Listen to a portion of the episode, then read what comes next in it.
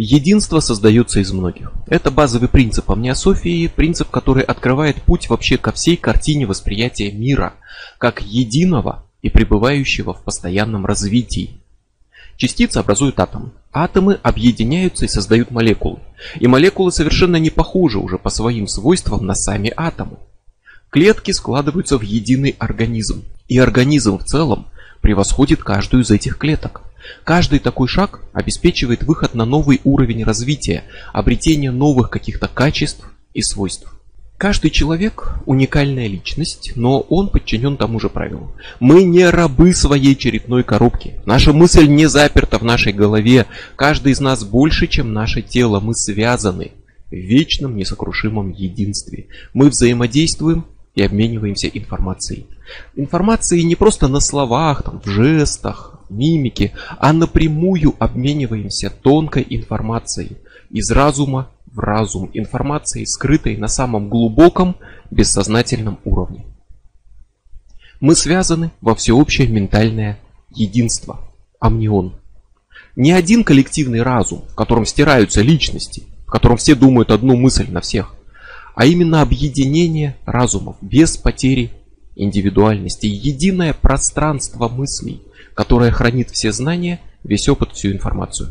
Такое объединение дает ключ к пониманию механизмов оккультных явлений, дает ключ к познанию природы реинкарнации, ее принципов, ее сути, равно как и сути выхода из цикла перерождения. Даже ключ к самым глубинным вопросам о возникновении нашего мира, о его пути, по которому он развивается, о космической эволюции, о роли человека во Вселенной, все это открывается через одну изначальную идею. Мир един, все в нем связано. Это единство мира можно легко понять на уровне рационального разума, логики. Но куда сложнее и важнее осознать это изнутри, пережить это, принять как часть своей картины мира, как факт, который будет таким же несомненным, как чувство голода, как боль, влюбленность. Вы не можете описать голод или влюбленность тому, кто этого не испытывал. Вы не можете, когда вам больно, объективно доказать, что вы чувствуете боль, причем тому, кто сам ее никогда не чувствовал.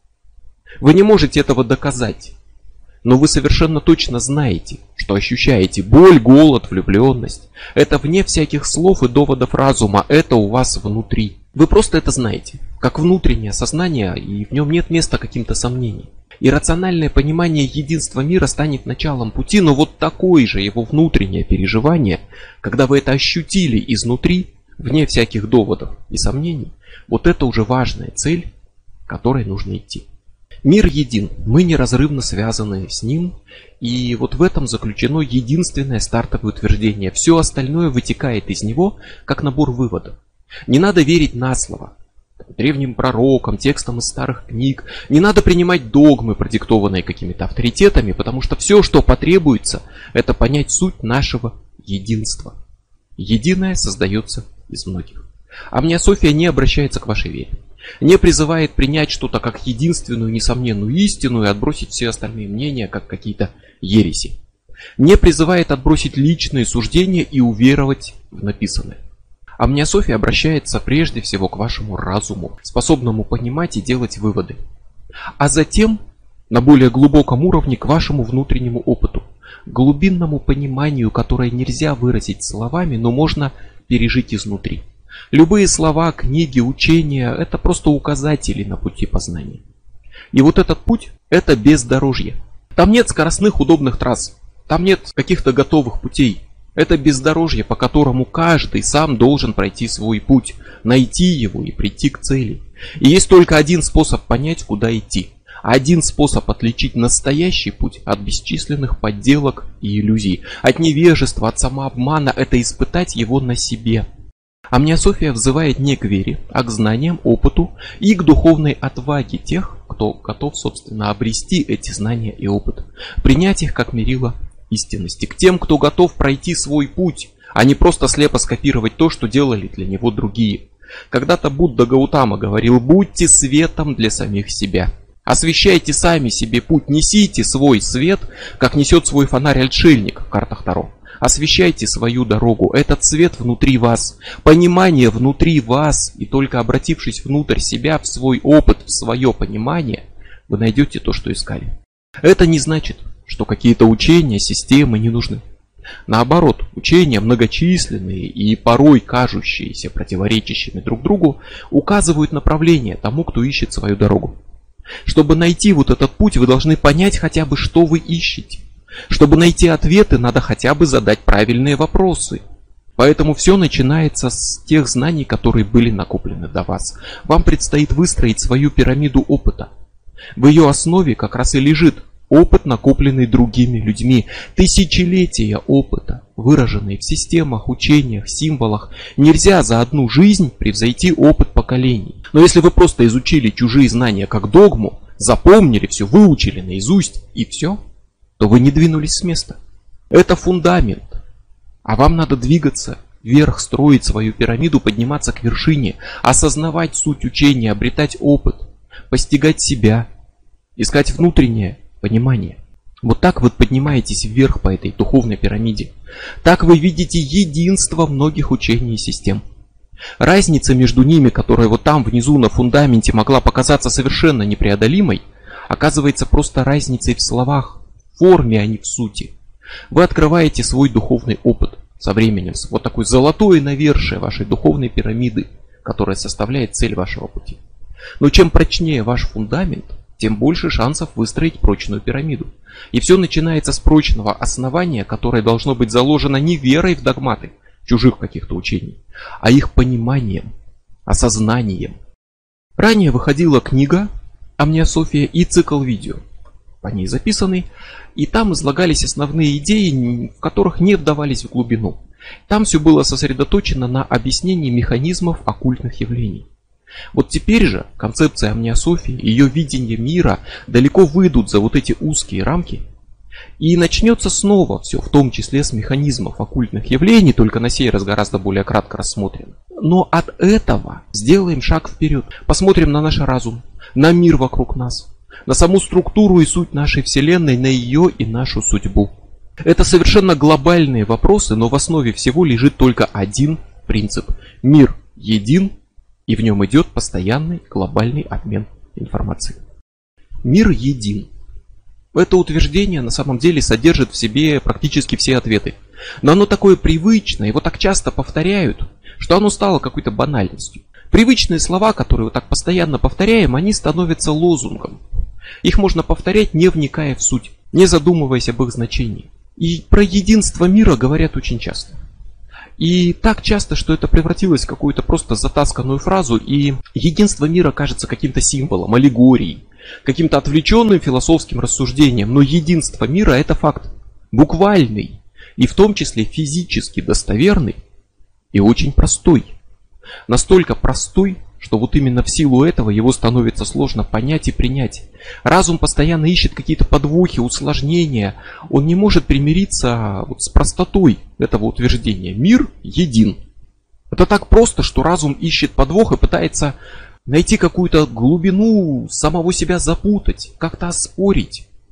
Но это единство как раз легко понять разумом, умом, вот так, как понимает его физик. Пережить изнутри гораздо сложнее на собственном опыте, как переживает его мистик, и гораздо важнее. И вот такое переживание – это важнейший духовный опыт, но это результат долгого пути.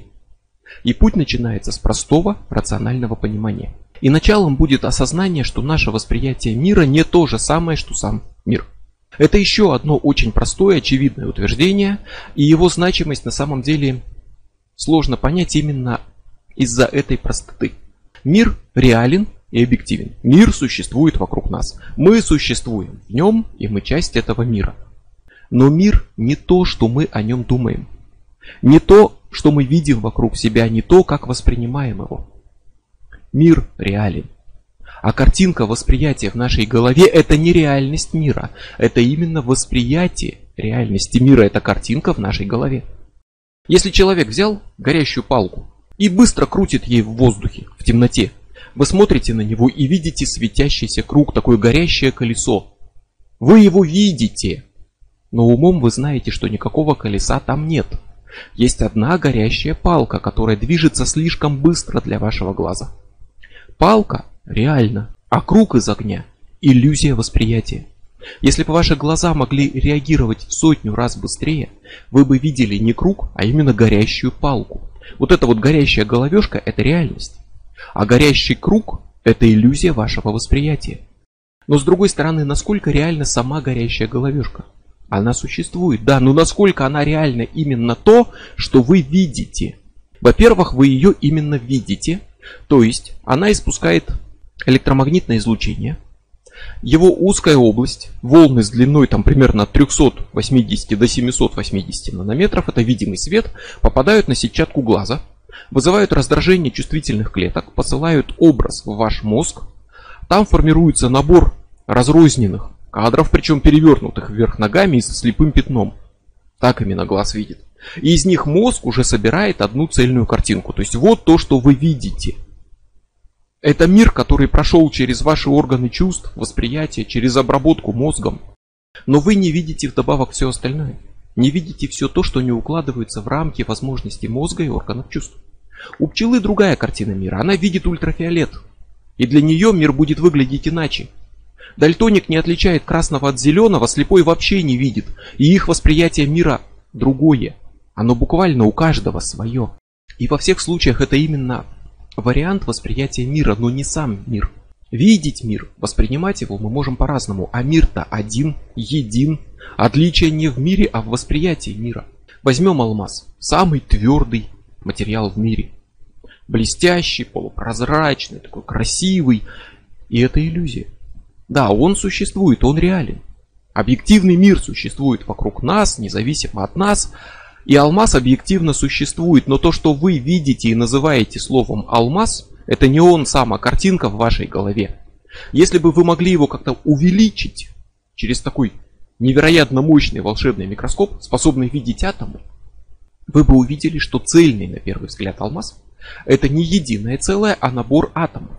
И они разделены пустотой. То есть именно из пустоты в основном состоит самый твердый алмаз.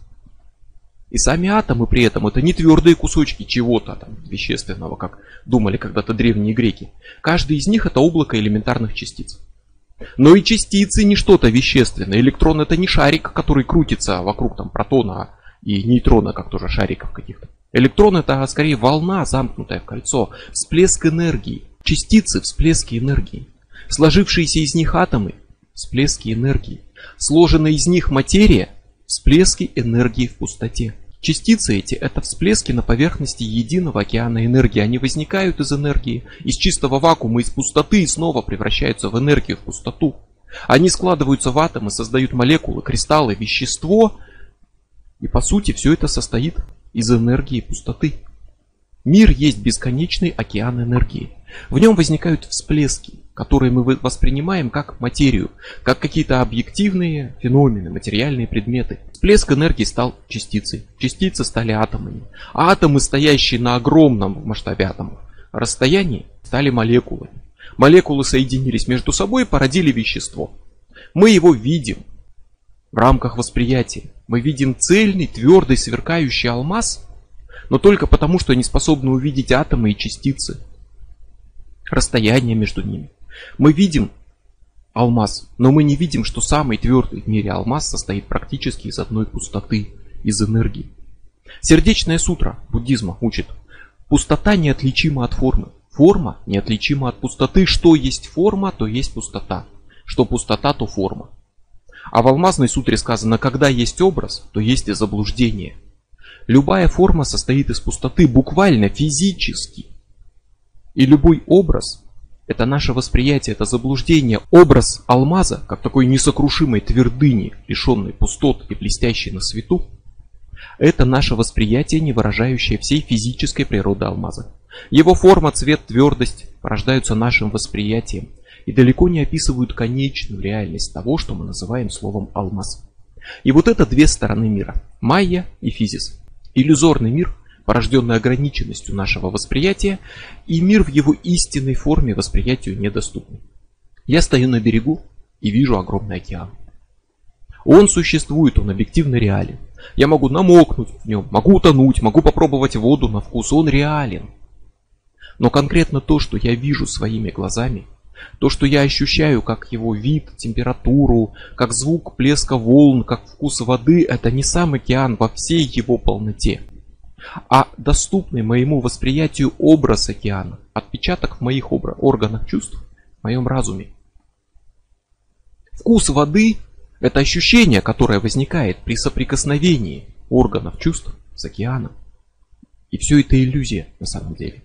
Она не выражает самой сути океана, как он есть реально.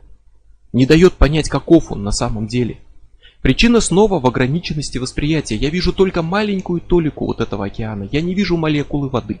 Не вижу атомы и частицы, из которых они состоят. Не вижу жизнь, которой кишит вода. Ни рыб там в глубине, ни амеб, бактерий, вирусов. То есть это миллиарды живых существ в каждой капле. Но я их не вижу. Не вижу, как часть молекул воды уходит в воздух при испарении, как часть воздуха проникает в воду при растворении. В моем восприятии есть четкая граница между водой и воздухом. Но если бы я видел молекулы хотя бы, я бы познал, что между ними нет резкой границы.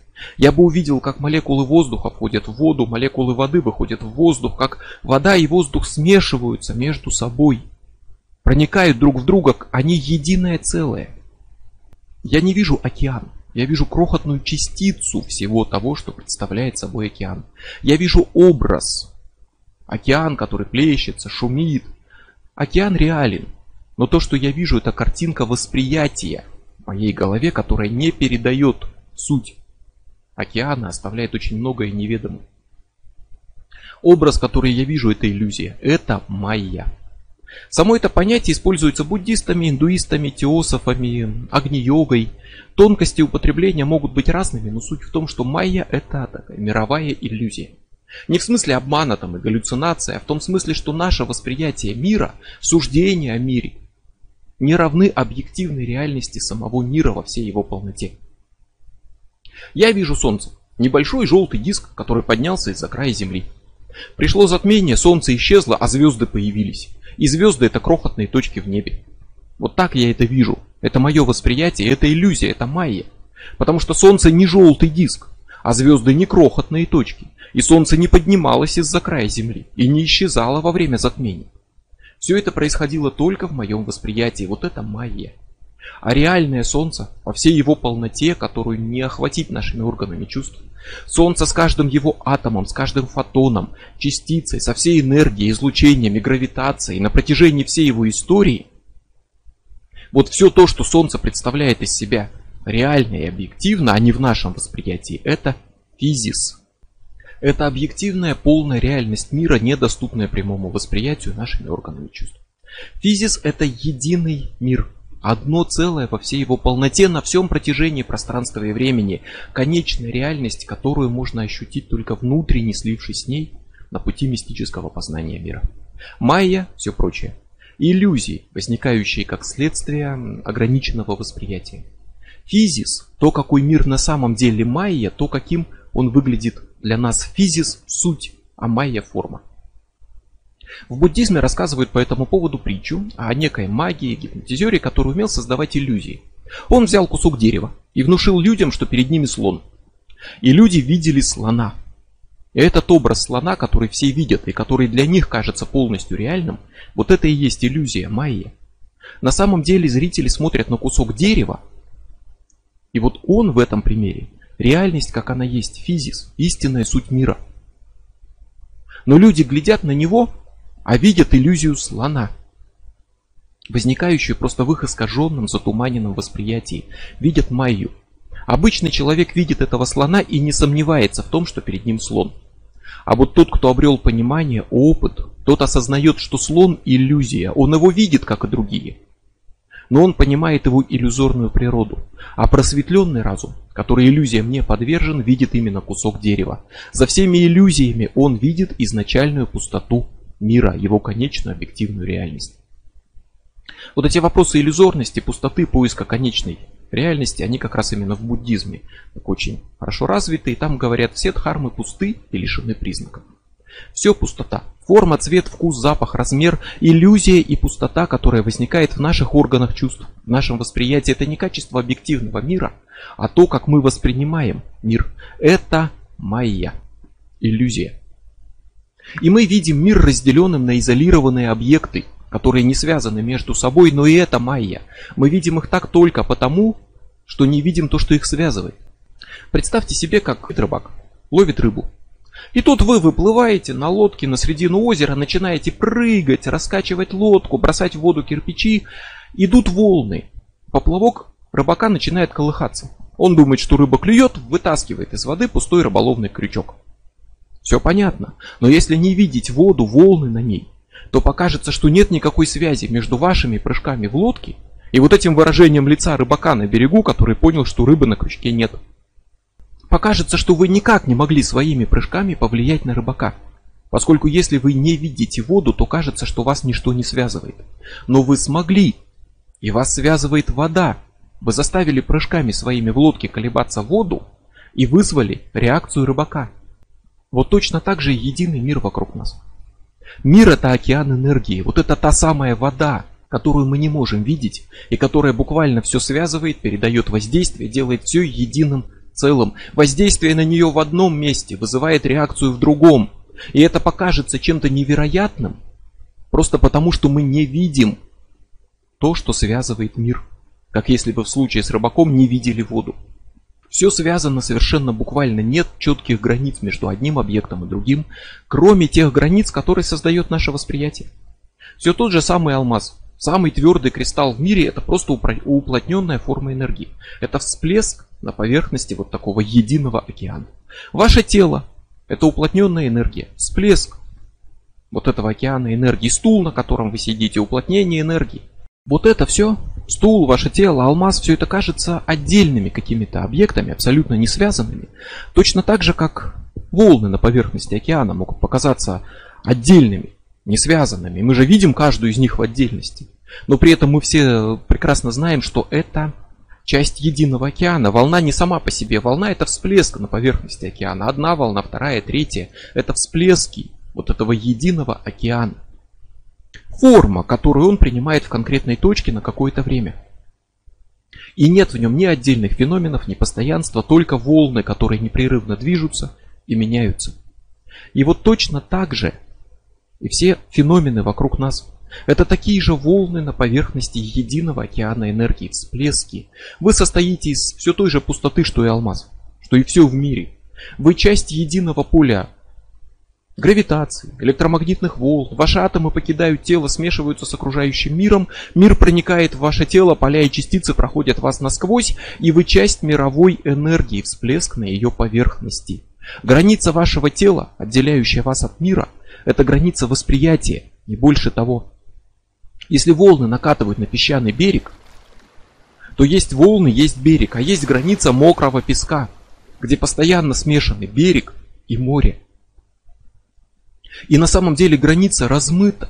Нельзя провести четкую линию, по одну сторону которой океан, а по другую сторону сухая земля. Так и все феномены вокруг нас, так и ваше тело, ваш разум. Как вот эта мокрая земля. Все проникает в друг друга, все смешивается друг с другом.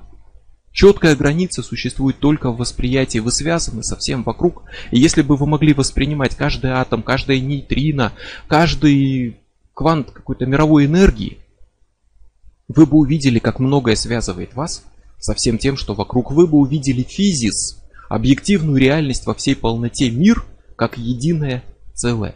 И себя с миром как единое целое. Но человек этого не видит. Человек пребывает в майе и считает, что все разделено четкими границами. Вот почему это важно? Потому что это единственная необходимая стартовая предпосылка. Мир един. Все единое целое, все связано. В этом нет чего-то мистического. По сути, это чистая физика. Все мы волны на поверхности единого океана энергии. Все границы иллюзорны. Отсюда вытекает все остальное. Когда вы смотрите на Солнце, вы воспринимаете его как отдельный объект в небе. Вы не Солнце. Мы прекрасно понимаем, где вы и где Солнце, в чем между вами разница. Но вы видите Солнце, потому что непрерывный поток света простирается от Солнца до вашего глаза. То есть вас физически связывает этот поток между вами и Солнцем, соединяющий вас непрерывный поток энергии. За счет этого вы и видите это Солнце. И в этом потоке нет четкой границы, вот нет последнего фотона, за которым можно провести линию и сказать, солнце начинается здесь. И свет идет до вашего глаза примерно 500 секунд. А солнце за это время успевает сместиться на сотню тысяч километров. И когда вы видите солнце, на самом деле его там уже нет. Вы видите только свет, идущий, все еще идущий к вам. То есть вы не только едины с солнцем, но вы буквально видите иллюзию, образ Солнца там, где его нет. Свет далекой звезды идет к вам 100 тысяч лет, и звезда может погибнуть. Но вы будете ее видеть такой, какой она была 100 тысяч лет назад. То, что вы видите, иллюзия. Но это и непрерывный поток света, прошедший миллионы километров, связавший эту звезду с вашим глазом, и нет в нем резких границ. Есть непрерывный сплошной поток. Все разделение на феномены майя, границы майя – и пока вы произносите слово «майя», в вашем теле движутся, умирают, обновляются клетки, атомы, частицы. Ваше тело непрерывно меняется. За долю секунды вы тысячи раз изменились, обновились и не ощутили этого. Ваша неизменность и постоянство – майя. Ощущение того, что предметы вокруг вас и лично вы – нечто существующее стабильное, неизменно изолировано – майя. Мир единое целое, пребывающее в постоянном потоке перемен. И в каждой точке единого мира действуют те же самые единые законы и правила, что вокруг нас. В каждой точке мира, на всем его протяжении, мы найдем один принцип развития от простого к сложному, к достижению все более высоких форм организации, которые открывают новые возможности. Путь начинается с объединения частиц в атомы, потом атомы объединяются в молекулы, и продолжается на самом высоком уровне мироздания, создавая ступеньки, которые ведут нас буквально от материи к духу, от первозданной энергии к разуму. Усложнение через объединение, достижение единства в больших масштабах. Вот это путь развития мира. И этот путь еще будет принципиально важен. И в этом едином мире нет первичности материи или духа, нет первичности разума или материи. Они едины, они как две стороны монетки, они как две стороны ленты Мёбиуса, которые переходят друг в друга. Между ними нельзя провести границу, кроме все той же границы нашего иллюзорного восприятия. Ответом на вечные вопросы, что первично, материя или разум, материальное или духовное, будет «они едины, как и все в мире». И замечу, что слово духовный здесь надо понимать как информационный. Здесь и дальше. Вот это вступление может показаться каким-то отвлеченным, непрактичным, но единство мира принципиально важно, и скоро из него последуют абсолютно практичные выводы и ответы на многие вопросы. А пока запомним главное. Мир един. Все в нем связано, а резкие границы это майя, иллюзия восприятия которую нельзя путать с объективной конечной реальностью мира, с его физисом. Все в мире следует одним путем развития от простого к сложному, через достижение более высоких уровней организации и обретение новых качеств за счет объединения и укрупнения. Если однажды вас спросят, кто вы, то что вы ответите? Назовете, может быть, свое имя, может быть, свою профессию, как часто бывает. Люди часто отвечают, я таксист, я учитель. Но вы можете поменять профессию и останетесь собой. Профессия это не вы. Вы можете поменять имя и останетесь собой. Ваше имя это не вы. Даже если вы потеряли память, вы можете подойти к зеркалу, посмотреть на себя и спросить, кто я? И это значит, что ваше вот это осознающее себя «я» все еще существует. То есть вы и не ваша память. Если представить, что ваше сознание попало в другое тело, то вы продолжите осознавать себя. Вы не тело, вы не, не память, вы не ваше имя. Но вы осознаете себя, вы существуете, вы осознаете свое существование. Вы часть великого единого мира, осознающая себя. Уникальная и неповторимая. Вы можете раствориться в этом мире, а можете существовать в нем вечно, буквально. Но ваше восприятие себя пронизано вот такими же иллюзиями, как и ваше восприятие мира. То, каким вы воспринимаете мир, это майя. Но и то, каким вы воспринимаете себя, это майя. В восточных учениях, там, в буддизме часто говорят, что я, личности человека, не существует. Но вот это утверждение надо понимать правильно, оно создает много путаницы всегда. Ваше сознательное представление о себе, вот это иллюзия. То, каким вы себе кажетесь, каким хотите себя видеть, это далеко не весь вы, это далеко не настоящий вы. Если человек воспринимает себя как нечто неизменное, вечное, существующее отдельно от всего мира, значит он впадает в новую иллюзию Майи. Вот вас как некой неизменной обособленной сущности, отрезанной от всего вокруг, действительно не существует.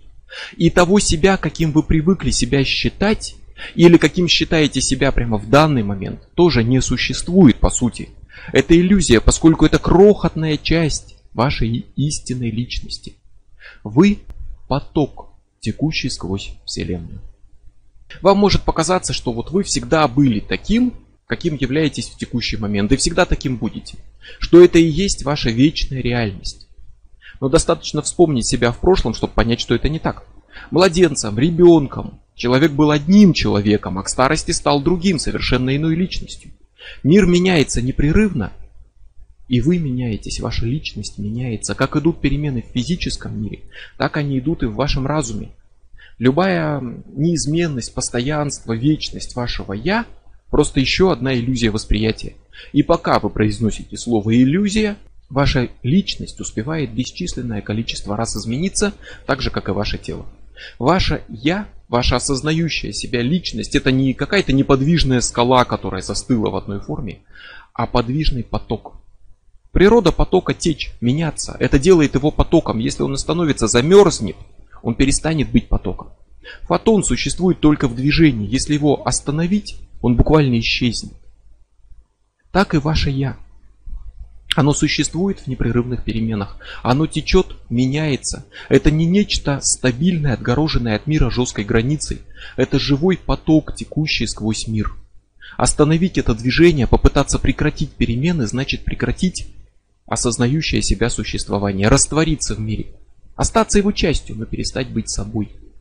Вот в этом истинном я, в его вечных переменах, его течении только очень немногое доступно для обыденного восприятия нетренированного разума. То, каким вы себя считаете, это ваше эго. Это малая часть вашей истинной природы, это набор сознательных представлений о себе. Правильные и надуманные, собственные и кем-то навязанные. Это то, кем вы привыкли себя считать. То, кем другие люди приучили вас себя считать. Вас именно приучили себя считать кем-то. Что-то любить, что-то ненавидеть, к чему-то стремиться.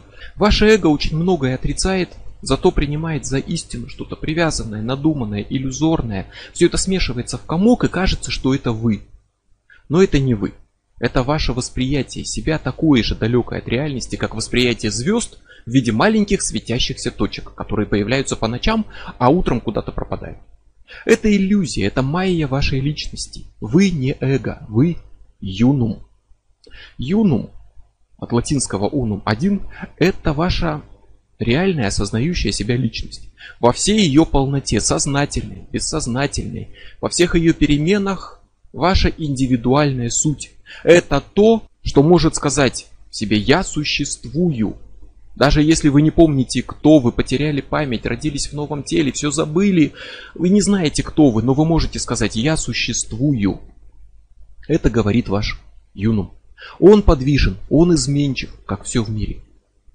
И это то, кто вы есть на самом деле, а не просто набор представлений о себе. Это физис вашего разума. И это тот единый поток, который течет сквозь Вселенную, как волна на ее поверхности. Причем юнум может быть потенциально именно таким единым потоком. Но обычно его состояние больше похоже на какое-то множество луж, ручейков. Он раздроблен на фрагменты, которые действуют почти независимо друг от друга.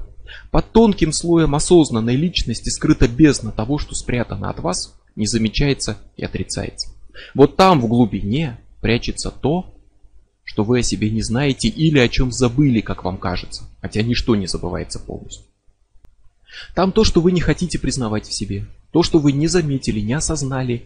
Там ваши рефлексы, автоматические программы, вытесненные воспоминания и подавленные желания. И все это живет внутри вас, все это часть вас.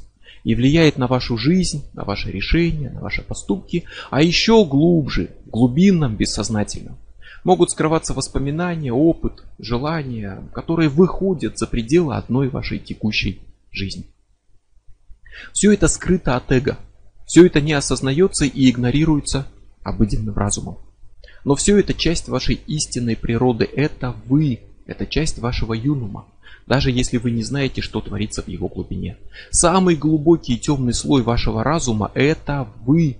Это ваш личный разум. О механизмах работы разума, о его автоматизме, осознанности еще речь пойдет. Понимание устройства разума важно и будет разбираться. Но пока важнее, что все едино, и ваш юнум тоже не изолирован от всего окружающего мира. Ничто не изолировано. Все индивидуальные юнумы связаны между собой. Ваш разум не заперт в вашем черепе. Как нет границ между всем, что вас окружает, между феноменами, объектами, между вами и миром, так нет и границы между разумами. Элементарные частицы объединяются в атомы, атомы в молекулы, клетки в тела. Разумы объединяются между собой, образуя единое ментальное пространство. Это не означает утрату индивидуальности, не означает, что все они стали единым разумом и думают одну мысль. Это объединение затрагивает именно глубинный бессознательный уровень и для большинства людей пройдет совершенно незаметно. Но в едином мире едины и все мы. Мы связаны, мы обмениваемся информацией. Это глобальный, бессознательный, непрерывный процесс, который объединяет все человечество в единое целое. Не все в нашем разуме привязано к нашему телу, мозгу, нервной системе. Не все наши мысли заключены в нашем мозгу. Мы больше, чем тело. И наша мысль способна буквально выйти за его пределы. Мы не изолированы, мы обмениваемся информацией. А информация это все, буквально. Наша личность, юнум, информация. Наша память, желание, информация. Поток нашей личности в бесконечных переменах – это поток информации. Мозг, нервная система, тело – это просто носитель, который хранит информацию но не ограничивает ее на самом деле своими рамками. Информация распространяется, мысль передается от человека к человеку. Обмен информацией не останавливается, мысли распространяются на уровне, который не осознать обыденному мышлению. Они становятся достоянием человечества и сплетаются в единую сеть, в общее ментальное пространство. Информация заразительна, заразна. Она распространяется в людских сознаниях, передается из разума в разум. Это ключ и к волнам, допустим, моды на музыкальные треки, и к эпидемиям одержимости, которые охватывают периодически большие группы людей, и к регулярным наплывам свидетельств о массовых встречах с ангелами, Девой Марией, НЛО и прочее. Истерика одного человека в толпе заражает других, охватывает всех людей, начинается массовое безумие. Одинаковые религиозные видения являются тысячам верующих. Группы людей порой видят одинаковые сны. Потому что мы связаны. Мир един. Все границы условны и иллюзорны, в том числе границы между людьми, между разумами. Мы едины и обмениваемся информацией. Мысли, желания, идеи сплетаются в одну сеть, распространяются, передаются от человека к человеку, уходят из человека и приходят извне. Словно вот именно часть нашего разума буквально находится за пределами нашего тела, вот в этом общем ментальном пространстве. Эта сеть, сплетенная соединением наших мыслей, образованная объединением множества разумов. И люди это всегда знают. Это единство называли самыми разными словами, описывали в рамках разных концепций, но суть всегда оставалась одной. И суть в том, что разумы не изолированы, есть некая общность уровень более высокий, чем один человек. Мировой ум, который несет в себе все идеи и образы. Мировая душа, которая объединяет всю Вселенную. Коллективное бессознательное, общее для всех людей. Надличностные уровни психики, которые выходят за рамки разума одного человека и который изучает современная научная трансперсональная психология. Теософия, Агни-йога расскажут о хрониках Акаши, о всеобщем хранилище информации и опыта, который выходит за рамки разума и памяти одного человека.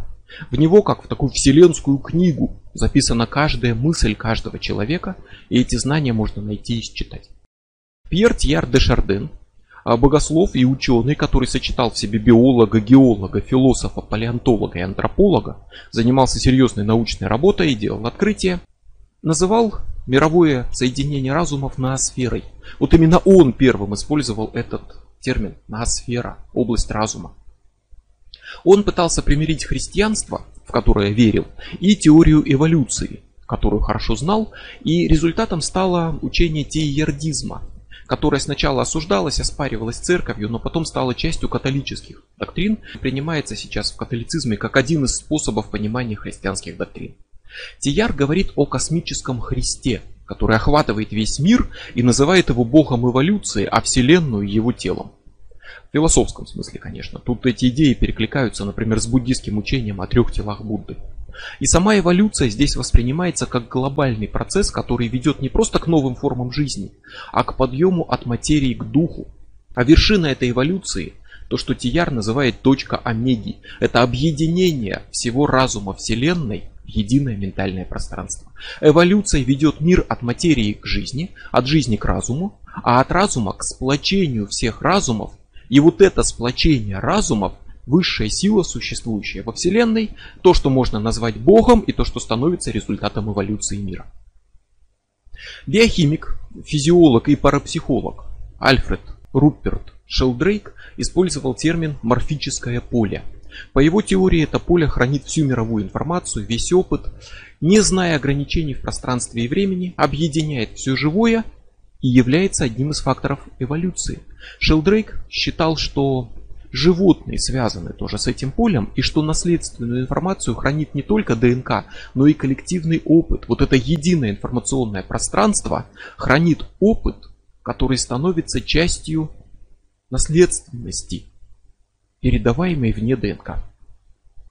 Дион Фортун, прославленная в оккультном мире, называет объединение разума всего живого на нашей планете планетарным существом. А Филипп Исаак Боневиц использовал термин коммутатор и обнаружил в этом вот единстве разума, в коммутаторе, как он говорит, ключи к э, объяснению оккультных явлений. Человечество всегда несет идею вот этого внетелесного хранилища тонкой информации, несет через свою историю на разных уровнях, от мифов до научных теорий. Разные термины описывают разные мнения, взгляды, точки зрения, разное понимание, а суть одна. Нечто объединяет всех людей и позволяет нашей ментальной информации, мыслям, чувствам, знаниям, идеям сохраняться не на уровне человека, а на уровне человечества. Идея пришла в голову одного человека, была сохранена вот в этой сокровищнице знаний. Человек умер, а идея осталась. Она хранится и передается дальше, и дальше, и дальше, в веках и поколениях, от человека к человеку. Хранится коллективным разумом. Мысль, образ, символ, желание сохранились. Мы назовем эту сокровищницу знаний амнионом, от латинского omnia, то есть все целое.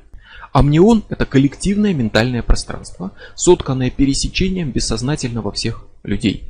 Амнион обеспечивает единство общечеловеческого разума и постоянный обмен тонкой ментальной информацией, гарантируя ее сохранение. Информация каждого юнума, каждого личного разума сохранится амнионом. А амнион создан объединением этих юнумов. Наши мысли, идеи и желания сохраняются не только в нашей голове. Общее пространство, сохранит их все. Каждый из нас участвует в обмене информацией. Ваша мысль, ваше желание, страх, чувства будут переданы, приняты другими людьми и сохранены ими.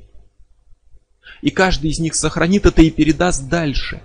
То есть люди как живые ретрансляторы принимают эту информацию и передают другим людям. И также вы бессознательно примете чужие мысли, идеи, знания, сохраните их в глубине себя и передадите дальше. Каждый из нас оставляет свой отпечаток в других людях, каждый несет отпечаток других людей в себе. Постоянный обмен тонкой вот этой ментальной информацией как раз и формирует единое ментальное пространство. И оно хранит все.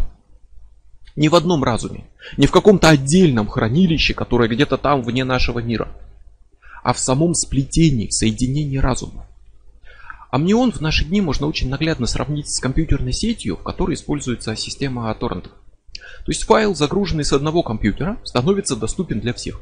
Его скачивают, и каждый скачавший сам начинает раздавать этот файл другим пользователям. Чем больше людей скачали его, тем надежнее он хранится, тем выше скорость скачивания у каждого.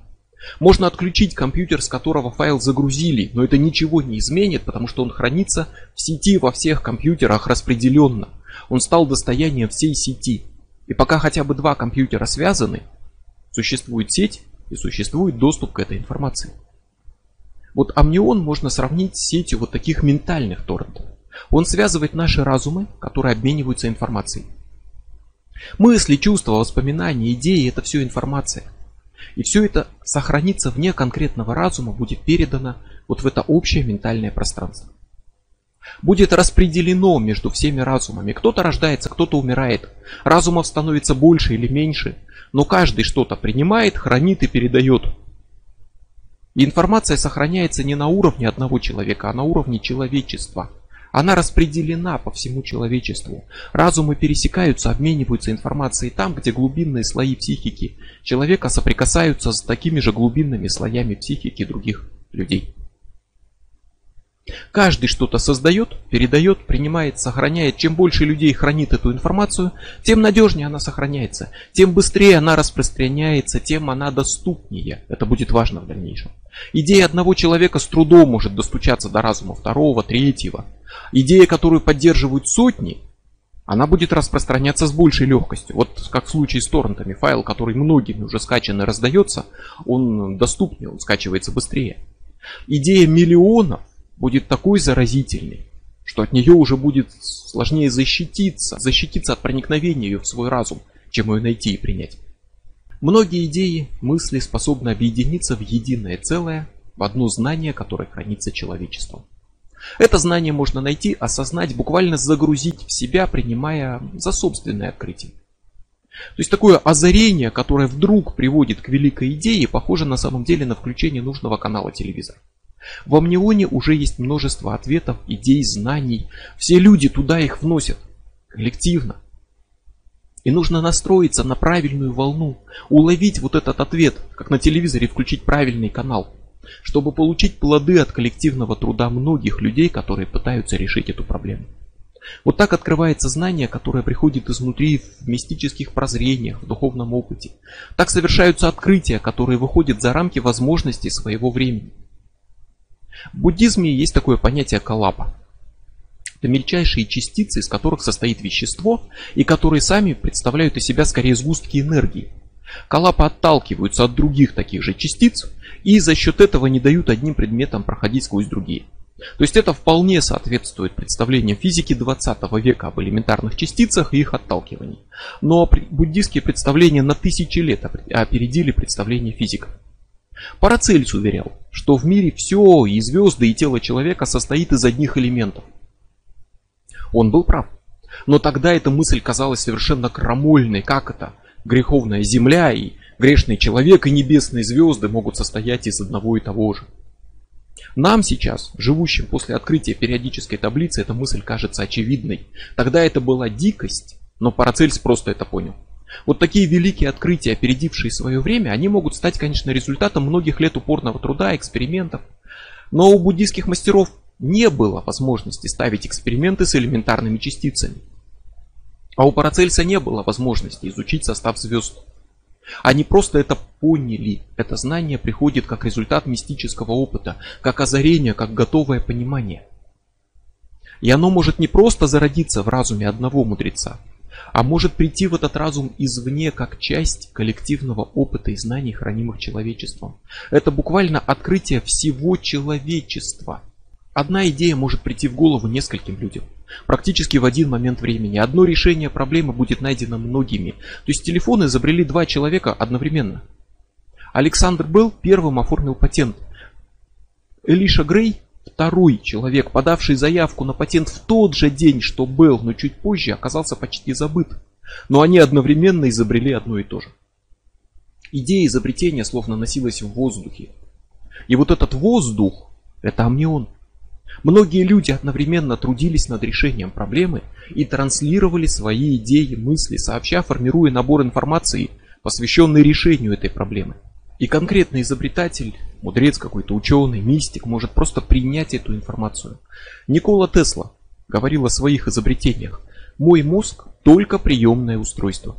В космическом пространстве существует некое ядро, откуда мы черпаем знания, силы, вдохновение. Я не проник в тайны этого ядра, но знаю, что оно существует. И вот это ядро космическое, это как раз информация, создаваемая и хранимая коллективно. Информация амниона – она за пределами одного разума, за пределами страны, эпохи.